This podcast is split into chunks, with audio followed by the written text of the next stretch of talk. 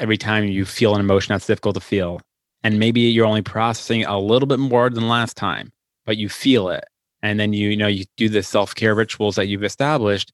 That is the healing. That's where the gold is. That's how you know you're, you're making the transformation. The transformation isn't the weight loss. And when we talk about numbers, because how people internalize it, but the transformation is the work. It's about changing our relationship to the things that we're experiencing as opposed to thinking it's just going to be a straight line. Nothing's a straight line. The stock market's not a straight line. Our bodies aren't a straight line. Then you make a little progress. You may have a little setback. You make a little progress. And then you just continue to go at it. But as long as you stay committed to it, it's there and it's available to anybody who decides that this is what they want. Hi, friends, and welcome to the Feeling Full podcast. I'm Mordechai, an entrepreneur and coach who struggled with being overweight for nearly two decades. But since 2012, I've lost 130 pounds and have kept it off. Join me and my guest today to discover how it's possible and even simple to lose weight with ease, without dieting, without intense workouts. If you're ready to give up quick fixes and fad diets and build a fulfilling relationship with your body and food, then this show is for you. Today, our guest is my friend Charles Chen. Charles was born in Taiwan and shares what it was like growing up as the skinny kid. Getting bullied and teased, he felt deep shame about his body. When his family abruptly picked up and moved to United States, things got worse for Charles. His family didn't have much money, and he shares what it was like for the first time to eat a McDonald's hamburger. Eventually, he got on the all American diet, using food to make him feel invisible, and he gained lots of weight. Things started to change for Charles when he learned how to gamify his mind and make small changes. He became a chef and said that cooking helped him express himself and what he was feeling. He eventually lost 100 pounds and his life completely changed. Charles is the founder of the Zeal Health Community and is on a mission to inspire people and pay it forward. You can find Charles as a regular on the Dr. Oz Show, Food Network, Netflix, ABC, NBC, and more. Thanks for joining, and let's jump right in. All right, Charles, thanks for joining today. It's really great to have you here. Oh, dude, I'm so excited. We've been talking about this for so long. So I'm so glad we made it happen. I know, I know, finally. I want to start with a quick few questions, rapid fire, just to kind of get some things out for the people listening. All right. So, what's your one daily non negotiable healthy habit? A shower every single day. no, no, no, no. This, this sounds weird, but like, I realized I was to say walk, but it's not true because sometimes if it's raining, I don't go for a walk. But religiously, I have made it part of my ritual of like self care. And this sounds crazy. A lot of people know that I swim, Mordecai. I swim like first thing in the morning. Before I even get into the pool, I have to take a shower. And wow. people think that's weird. But for me, it's an act of waking up and nourishing, touching my body, brushing my teeth. And I do my affirmations right when I get out of my shower. So it's like, it's an act of self love. So I definitely feel like that's my first thing. How long have you been doing that for? I mean, I've been showering for a while, but but I mean, as far as doing it intentionally, with the I affirmations, realized, you know, with the whole morning ritual. I think consistently the last two years because I didn't realize it was part of my process until I started sharing it with some of my friends. And I was like, don't you guys, you know, I also have a nighttime. So, like, the way that I get into my groove in the morning. I take my showers. At nighttime, I take a bath and Ooh. like I massage my feet. I like say thank you. Thank you for every cell in my body. Like, thank you for allowing me to navigate throughout this vehicle and like to share my gifts and my my service oh, like, yeah, through man, this body. Awesome. That's awesome. There's a lot of times like people just go, go, go. And especially we're in this like day and age, I'm sure you're like lis- listening to the David Goggins, and yeah, part of it is true. It's like, yeah, fuck yeah, get out of your comfort zone, go, go, go. And then it's like, when was the last time you just nurtured and just said thank you to your body for all the shit you put them through? You know, like it's like, totally. when was the last time? So I think I'm a Libra, so I'm all about balance. So I think about, okay, yeah, there's a time to push, there's also a time to just chill. Yeah, I love how you double down on the self care. Always love that about you. All right. The second question is what is your go to comfort food? I mean, this is not even like comfort, but I guess it's off my regular regimen. Erewhon does these like buffalo cauliflower, and Ooh, they're like, I know them they're, well. Yeah, so good. I mean, that's it's not even a guilt trip. And that's the thing. Like I don't I take the guilt out of it, but if I want to splurge, I definitely like let's go for it. I love I love a good Erewhon. That cauli that buffalo cauliflower is buffalo cauliflower, right? Is that what it is? Yep. Yep. Yep. cauliflower. No idea. Yeah. All right. The third question is what do you appreciate most about your body today? the ability that it has to be able to adapt. I just feel like I'm an athlete. I like to train like an athlete. And some days when I'm feeling like I want to nourish and nurture my body, and just I go light. But like something that I've been practicing is like so taking my two hands, something that I do every single day is like over your belly button and also on top of your heart and just like touching yourself and just be like, thank you. I don't know. It's getting back into like your gut brain connection. For me, it's like a very intuitive process of just like acknowledging your body and just touching it. It's like giving yourself like a Reiki session. You know, especially during this time, we're not touching a lot of people. You know, physical touch is like a very healing modality. And I think it's very important. I'm a big hugger. You know, every time I see you, I'm like, give me a hug. I'm not a handshaker, especially if I meet someone. I just feel like just going for the hug. That's also also a California thing, I think, a, a little bit. Is it? Well, Uh, yeah, definitely, Cal- definitely more, definitely more than you know some other places. I think. Oh, for sure. Yeah, in East Coast, they're like, get the fuck out of my space. Especially if you're get, Or middle of the country, it's like you know, yeah, it's like handshakes are. yeah. That's all. I know. I, I love that about. I'm I'm like you. You know, I I I love I love a good hug, and that's one thing definitely during this pandemic that I'm seriously missing is that those those big hugs. Yeah. Yeah, totally feel you on that. But going back to the touch, you can do Right. it's not the same, but it's like a level of just like intimacy for yourself to be like, hey, I feel you. I'm here with you. And thank you. And Mm. it's kind of nice. I love that. That's like some great answers right there. All right, let's jump right back to the beginning. Right, if I saw you at your dinner table growing up, what am I looking at? Growing up, like how old am I right now? I don't know. What what's the first image that came to mind? Uh, the little kid, like seven year old in Taiwan before I moved to America, like skinny, scrawny, next to my grandma at the dinner table and being teased for being too skinny. Mm, That was a reality once.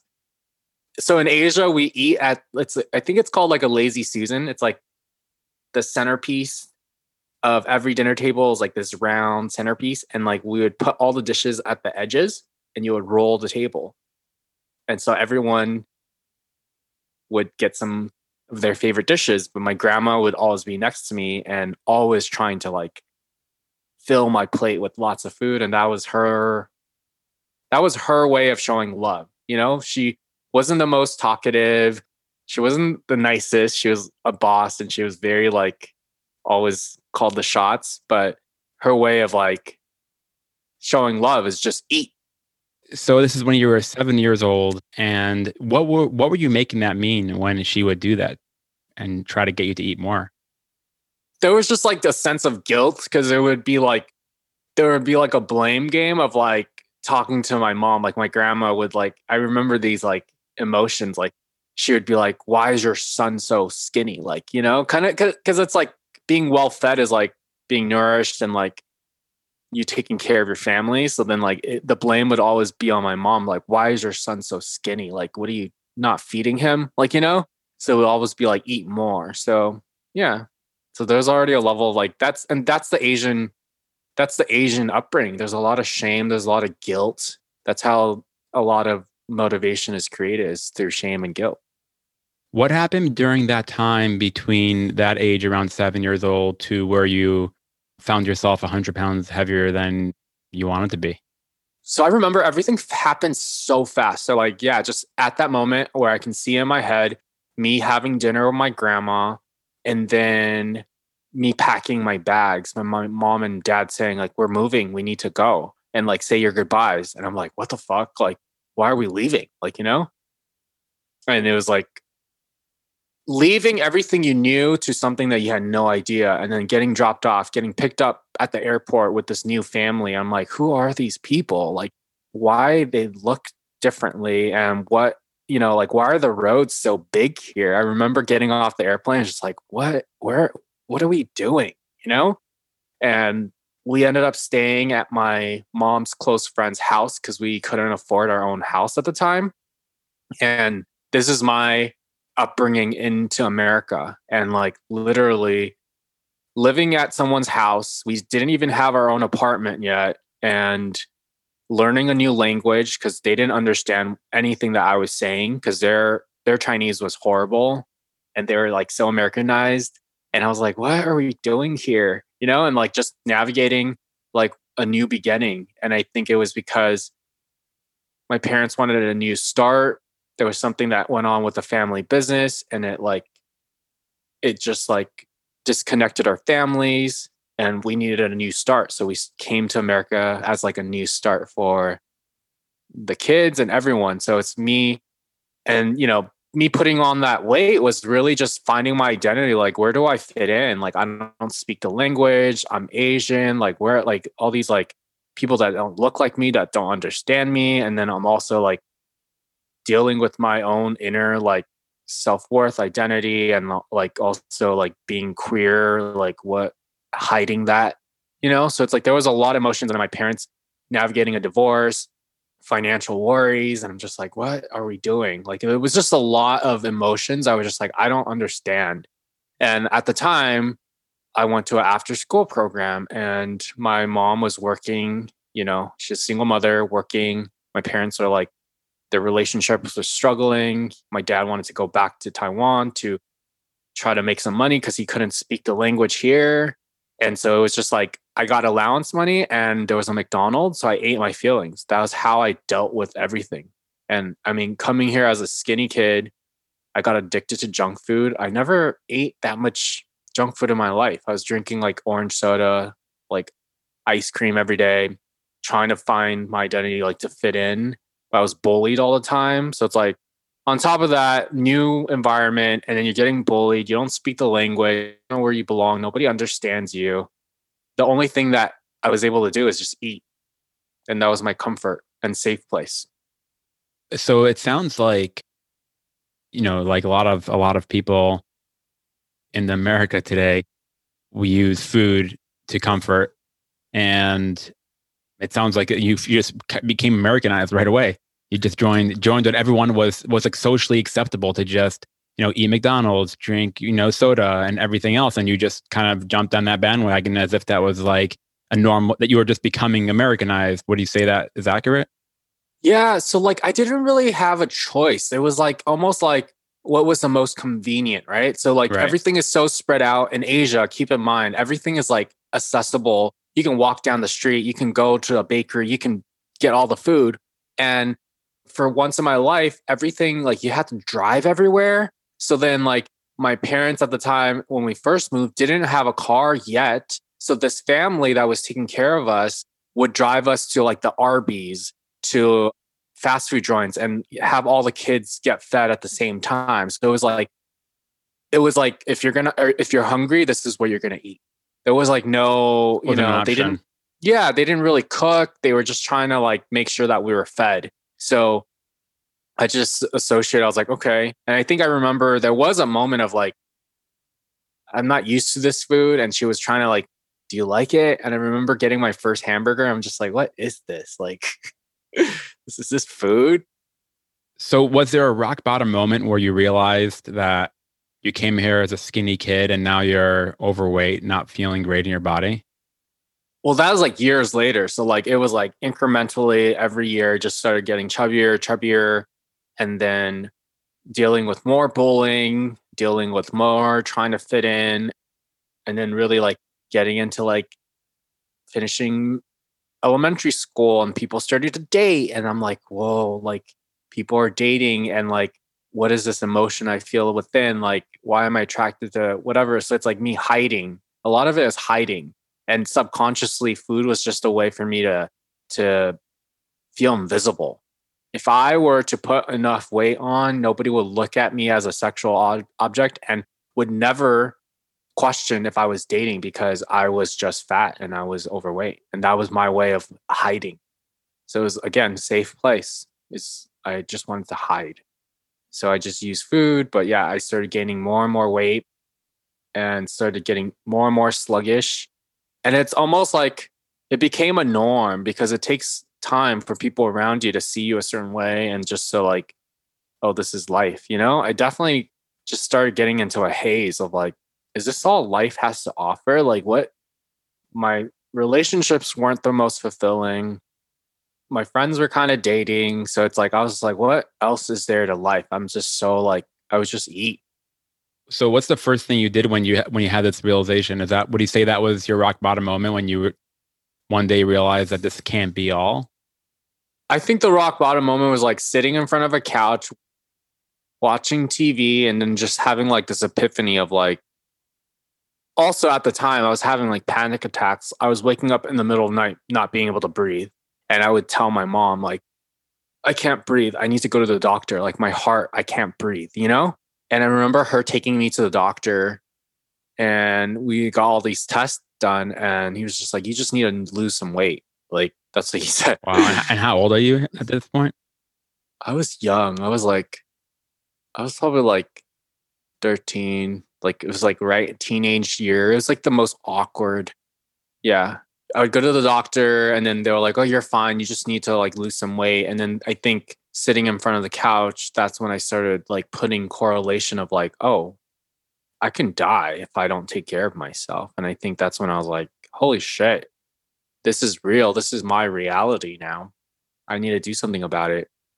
And I don't know, I had all these like goals and ambition, but like when you're not in a good, healthy mindset space, like those things feel so far away. It's like you can't even dream the big dream because you're like stuck in this reality that doesn't align and doesn't make sense.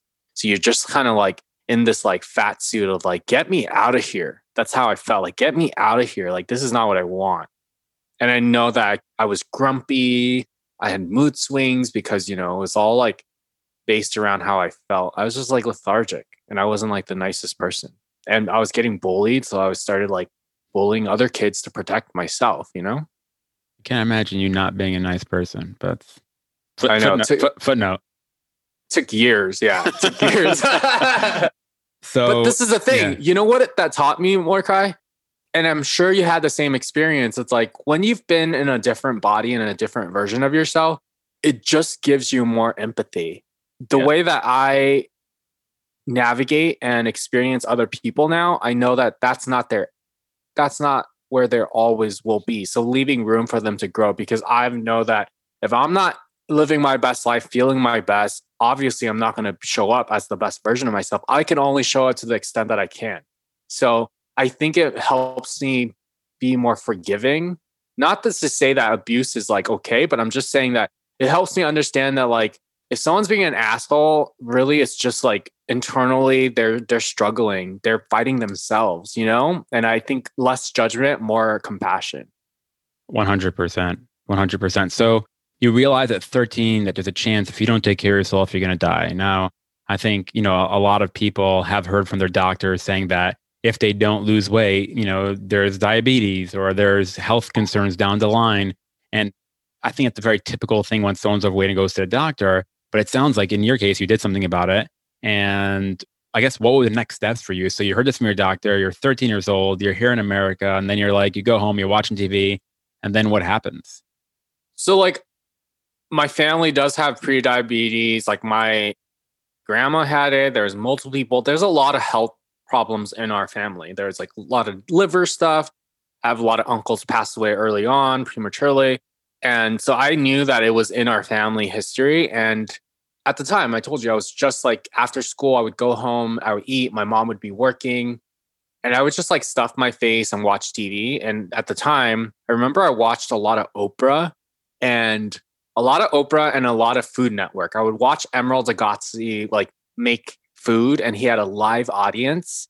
And I was just remember watching him. I was like, oh, he's so entertaining, and he's he makes he brings people's like smiles like through his work. That's so cool. Like that must feel so good to do that, you know? But he inspired me, even though he wasn't cooking the healthiest, to start cooking.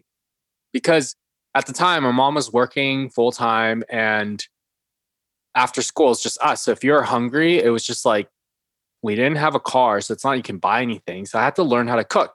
my aunt lived with us and she was kind of like caretaking us while my and she was also a single mother so she moved in with us to take care of us but she would always cook and have food like ready for us by the time I got home from school and one day I think I just like wanted to learn so I started like learning how to cook from her and I was like teach me like you know I was bored I was like here teach me and so she started teaching me. And then I started going to the supermarket with her to run errands, like, cause she couldn't lift all the heavy stuff. And I'll be like, I'll help you. And that was the opening of me experimenting and exploring how to cook my own food and how to make it healthier and not feel lethargic. And I started recognizing the correlation between food and well-being and feeling good. I was like, well, at this point, I was just eating junk food. That's why I feel like I have food coma all the time and I feel like shit. Like had acne and like just diarrhea all the time because I was probably eating the wrong foods and I probably was lactose, but I didn't have the connection to be like, oh, maybe you shouldn't be drinking this much milk. That's amazing that you had this awareness when you were only, what, 13, 14 years old. Is that when you were 13 or 14 or that? Yeah. But here's the thing though, like, even though my mom was working like she was a single mother she was working but she was so like we i grew up in a very spiritual and like buddhist upbringing and i think spirituality and buddhism helped my mom so much through the darkest moments of her life like struggling with my dad's divorce and like my dad cheating on her.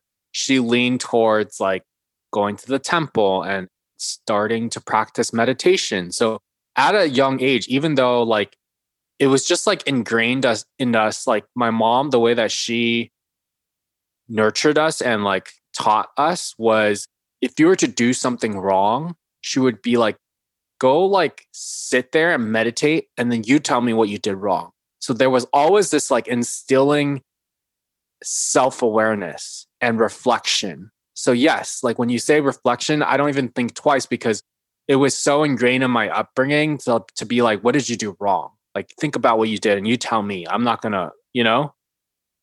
That's amazing. So you are, you, it sounds like your mom helped you cultivate the self awareness to understand what was going on for yourself, how the food was impacting you. And then, you know, you, you got the experience cooking and that kind of kicked things off for you. It's interesting to hear because, you know, for me, like this, the thing that's held me stay on track all these years with the weight loss is actually simplifying my food. And I think a lot of people find comfort in like, all right, these are the foods that I'm going to eat.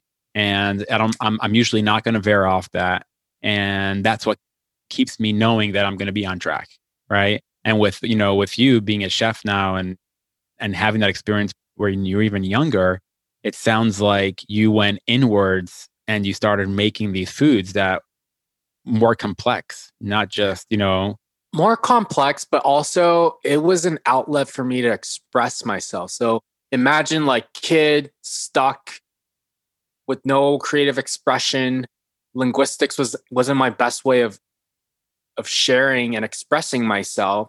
So here was this world of creativity where I can create something tangible and my energy is transferred to that. And then like when I share my creations, someone can receive it. And that to me was fascinating. And I do this now with other areas of my life. I love creating is because for someone to experience something that you've created, whether it's a live experience, a product, a service, to me, it's alchemy. It's beautiful. It's my way of expressing myself, right? So I remember baking a cake for my aunt and she passed away. And I watched her go through breast cancer and she was like a boss bitch before. And then to watch someone, to witness going back to compassion and seeing people in different stages in their life, to see this like boss bitch, boss lady, like who ran shit, to like losing all her hair, to being bald, to being in this like vulnerable state and walking with her at the park in Taiwan on her last days. And she like sat me down and she was like could barely speak in a very soft spoken voice and literally was like and this goes back to the quote that I love so much it's like Maya Angelou like people don't remember what you say but they remember how you made them feel she was like and it brings like tears and it brings like getting chills just thinking about this. She, I remember walking with her and she was so like weak and had no hair, but like I still saw the inner strength within her to push through. And she was like, I remember when you baked me a cake and I forgot.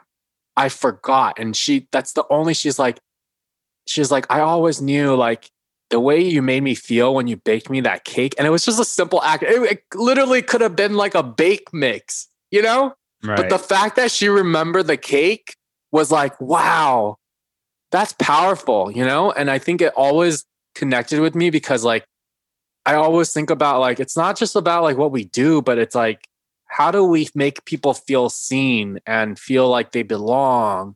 And I think everything that I do in my life is part of that extension. And that's just a story of how powerful I found food was. And that's why like like an artist creates on a canvas, like a plate was my canvas and my storytelling because I couldn't share all my emotions or put it into words, but I can share that experience and someone can taste it and be like, whoa, what was that? Like, you know? Mm-hmm. So thanks for sharing that story. She sounds like a special woman. Yeah, she's always with me. Like I feel her presence with me. Like, you know, when they say like you step into every room, I feel protected, I feel guided. Like she's never anyone that you've ever lost, like they're always with you, they're always around, they're always like they're angels. Like they may not be in physical form. And I think this ties back to like we're human beings having a like we're spiritual beings having a human experience. So regardless of this form, which so many times people get so caught up in this dimension, it's just to house these souls. 100%. And like how, yeah. And I think it's important to nurture, as I said, through self care, but not become so attached. And sometimes the attachment gets in the way of the expression and the connection. Yeah. And when that gets in the way, I'm sure you have this experience too. I think we talked about this when we went biking, Mordecai, in New York. When you've been in different bodies, but the essence of who you are remains the same, you're less judgmental. Like you see, like when you date, when you meet people, I want to know who you are. Like, not your form, because the form can change, but like, what is the essence? And like, if I close my eyes, just listen to you speak and like what resonates and like, does it feel like it's aligned? Is it authentic? And for me, like, I think I just attraction, it takes attraction to a whole nother thing of like, when I'm thinking about my partner, it's like, how do I feel? And yeah. I think I tap into that to attract my partner is like, do you feel seen? Do you feel safe? Someone asked me like about attracting love and relationships. And I was just tapping into like, how do you feel? How does your partner make you feel?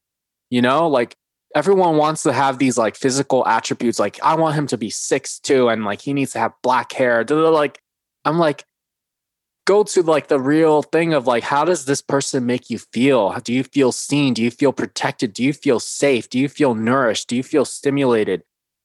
You know, and I think that's more important than all this stuff. Yeah. You know, how I agree with you. So I know now that you're you're an incredible chef and you cook for you know all, all lots of amazing people. So tell me what happened between then. How did you lose the hundred pounds? What was your mindset? So having that light bulb switch of like, okay, something needs to change. I started cooking. And then naturally, when I started eating less processed foods and more whole fruits and vegetables and getting into this act of like creation, it started bringing joy. It's like finding a light. And I started just taking little actionable steps. Like I couldn't run in my neighborhood. So I would just go for walks it became a ritual. My mom would come home from work. I would try to cook and bring something, you know, make something for everyone to eat. And that was my way of sharing love, even though I couldn't contribute because I wasn't working a job. I was like, well, if I can take that burden off of her and like make her life a little easier by bringing food on the table and like that's my way of service. And so we would go for our nighttime walks and we'd go for walks. I call them like walk and talks and like that was just time of me and my mom connecting. And again, going back to relationships and showing up fully, I was able to share with her and be vulnerable. But like through walking, then we signed up for a gym. Like my mom signed us up for a, a family gym. And I started swimming. And I remember getting on the treadmill the first time. And there's like a mirror in front of the treadmill. I would just walk on the treadmill. I wasn't I wasn't trying to run. I was just like, okay, set a small goal, 10 minutes on the treadmill. And then 10 minutes became 15. And then like, okay, maybe I can run for five minutes and then I'll walk for the whole 10. So just like started like to gamify it. And I think it helps when you set little goals and you like gamify things, it makes it attainable.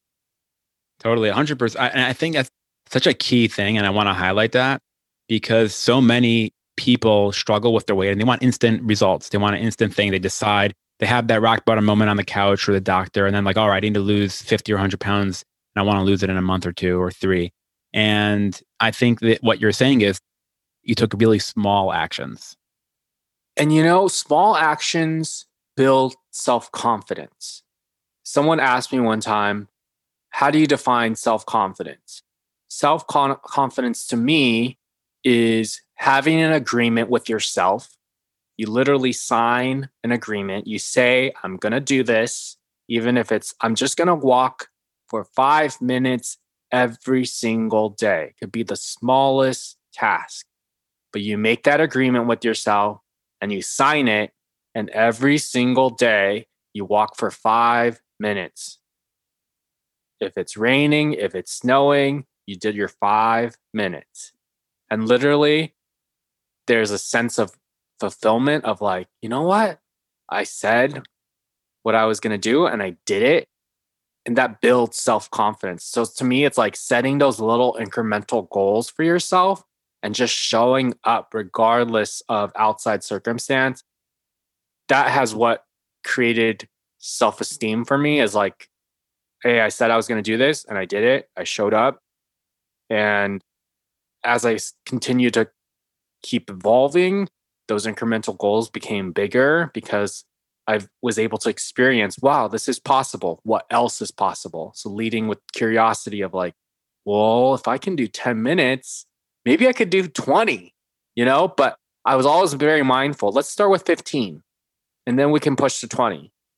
And that's the thing, that's the key. And it, if weight loss has taught me anything, it's taught me patience. You're not going to get there overnight. But if you consistently show up every single day, you'll create some progress. It's incredible hearing you say that just because I know like, you know, one, how important health is to you. And I mean, I mean, you're athlete, you're swimming now. I mean, I don't know how long you swimming now for. Last time I spoke to you was like an hour in the mornings. About an hour, yeah. It's been fun. It's one of the toughest sports, and I think that's what draws me to it. It's so weird these mental toughness games. And for me, I gamify it, right? And now, like being in a different medium at a startup and building a business, I apply any of that. Anyone who's been through any personal transformation to have the mental grit and to have a vision of where you see something to happen and to put in those daily tasks. And, you know, I told you, I was like, I'm building zeal. And I was like, I don't know exactly what it's going to be, but I'm just going to every single day put in the work. And for me, it's a meditative state. And I have learned to just enjoy the journey rather than the destination because I'm having fucking fun. Like, and swimming the same thing. It's like, I'll get these crazy sets. And if you look at it, you can get very overwhelmed. You're like, what? Like, that's a lot. and I was just like, okay, break it down, break it down. Right. Like, okay. Small, small pieces. Yeah. Small pieces. And then through that, I'm like counting. I'm so in the present moment with the small, like, okay, 25, 50, 75, 100. Okay, repeat five times. Okay, now do that again. Like, you know, like, right, you break like it down. little, yeah, I break it down to the smallest things. And I think that's helped me so much in business and anything. And that's why I'm so attracted to the sport because it's such a mental endurance and it can only come from within.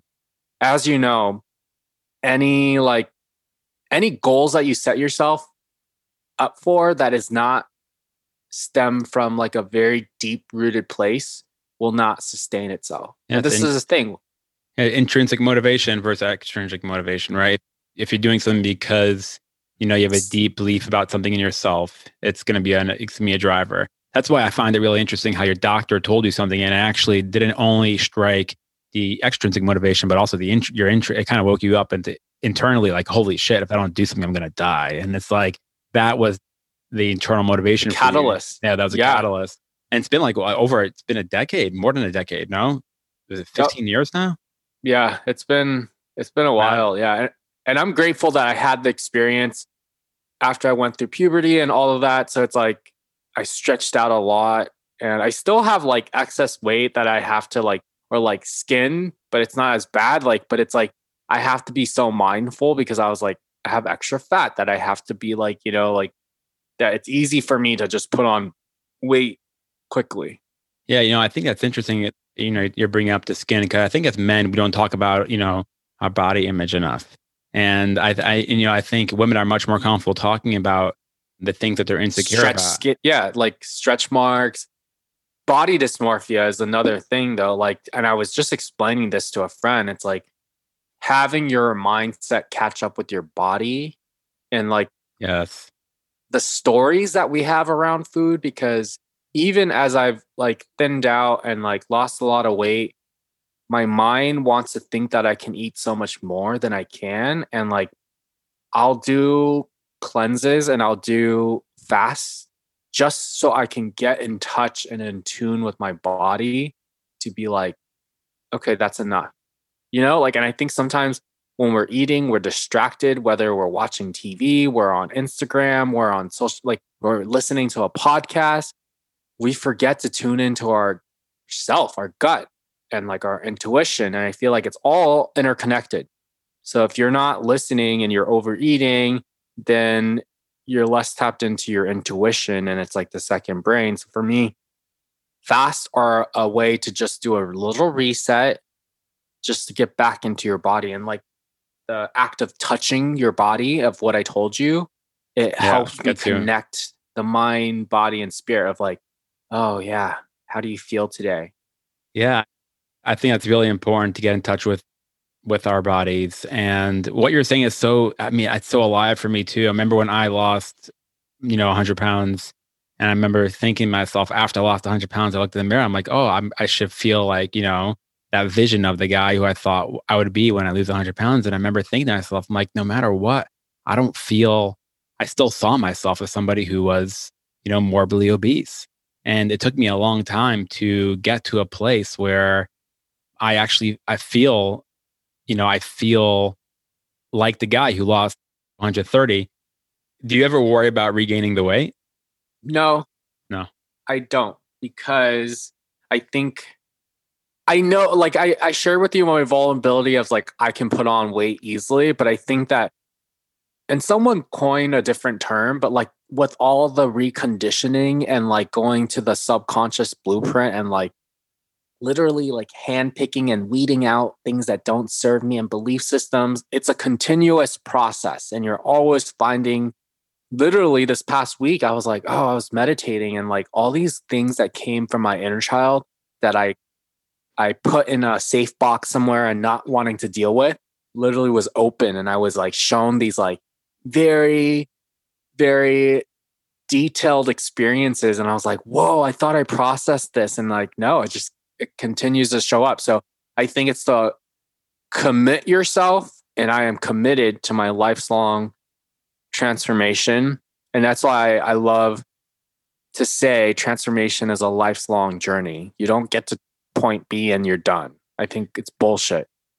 Yeah, and I think the way you're looking at it as like every time you get every time you feel an emotion that's difficult to feel and that you process it and maybe you're only processing a little bit more than last time but you feel it and then you, you know you do the self-care rituals that you've established that is the healing. And when you feel those things it's just important to realize that's where the, that's where the gold is. That's how you know you're you're making the transformation. The transformation isn't the weight loss. And when we talk about numbers because how people internalize it but the transformation is the work is the journey so whenever I feel something as well, and I, I don't want to say whenever because I don't do this all the time, but when I feel uncomfortable emotions, I try to pay. I, I'm like, oh, wow, there it is. Like, great. Thank you for being there so I can actually work through this because in the past, you know, 10 years ago for me, I would have been eating, you know, donuts to numb whatever I was feeling because it was so uncomfortable. So it's about changing our relationship to the things that we're experiencing as opposed to thinking it's just going to be a straight line. Nothing's a straight line. The stock market's not a straight line. Our bodies aren't a straight line. There's nothing that is like, and, you know, it always goes up and down, up and down, up and down. You make a little progress, you may have a little setback, you make a little progress, and then you just continue to go at it. But as long as you stay committed to it, it's there and it's available to anybody who decides that this is what they want. Yeah, so beautifully said. Yeah. Amen to that. So I want to wrap up with two questions. If you thought about your legacy and you were thinking about one piece of your work that you can engrave on the inside of people's brains, something that everybody would take away, what would that be? Compassion. Compassion towards yourself, compassion t- towards others. Yeah, I think that's the key thing. It's just like not pointing the finger because so much of the times we want to be like it's something external, but then to recognize that it's a double sided journey, right? So it's like how it's so funny. Our relation to our our relationship with ourselves is our relationships with the world. And so if there's healing, if there's trauma, if there's hurt, we try to reflect that to other people and then we want to make other people the bad guys, but sometimes it's like what did I do to allow this mm. whether it's around boundaries or around trust.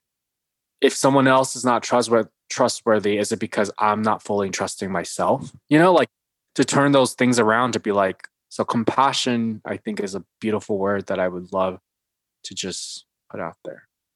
Awesome answer. Okay, so what is one area of your life where you are feeling full in right now? Creation, creativity. Yeah, I feel in flow. And again, this goes back to me feeling my best. And you should all ask yourself, what does your inner child want? I love creating. And for me, creating is expressing, is communicating. So if you have an idea, like just to go from a thought into tangible to experience, I love that process.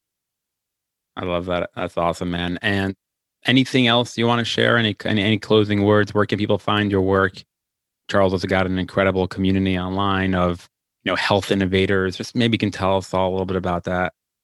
Yeah, I think last words I want to leave anyone that's listening is you are not alone, and that our stories might feel like it's on a pedestal and like wow they've done it all, but like we are you, and like if you want to transform and if you commit yourself you can also transform your life and it's never too late. And just to know to build, create these like environments for success.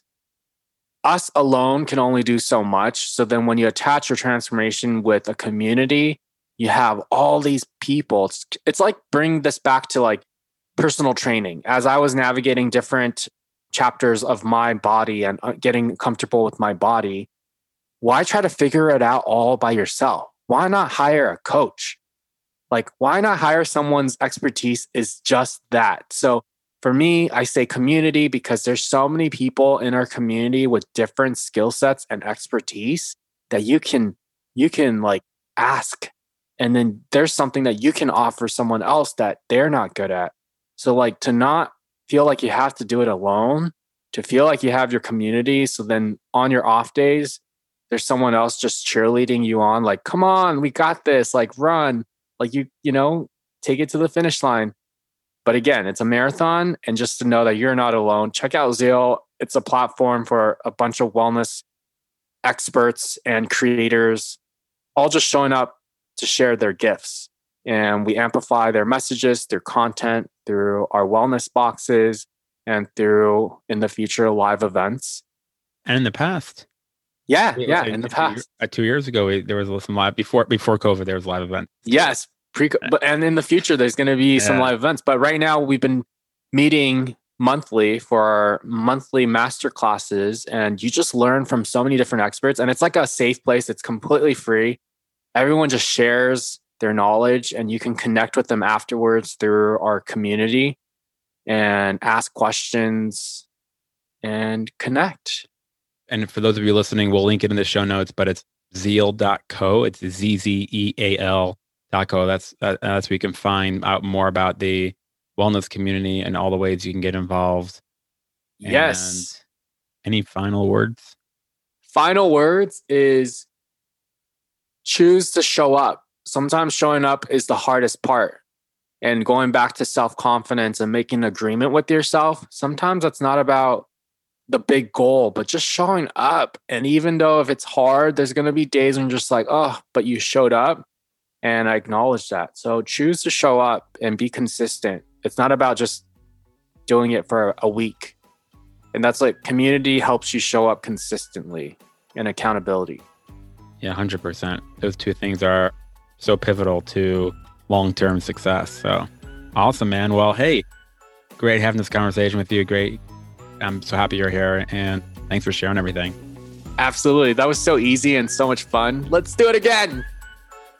That's it for us today, friends. Thanks for listening. Do you know someone who's struggling right now? If they could use some support, please share this episode with them. If you want to keep in touch, subscribe wherever you get your podcast or sign up to my weekly emails at feelingfull.com, where I unpack what I'm learning about weight loss and share ways we can all live healthier, more fulfilling lives. Take care, be well, and feel full.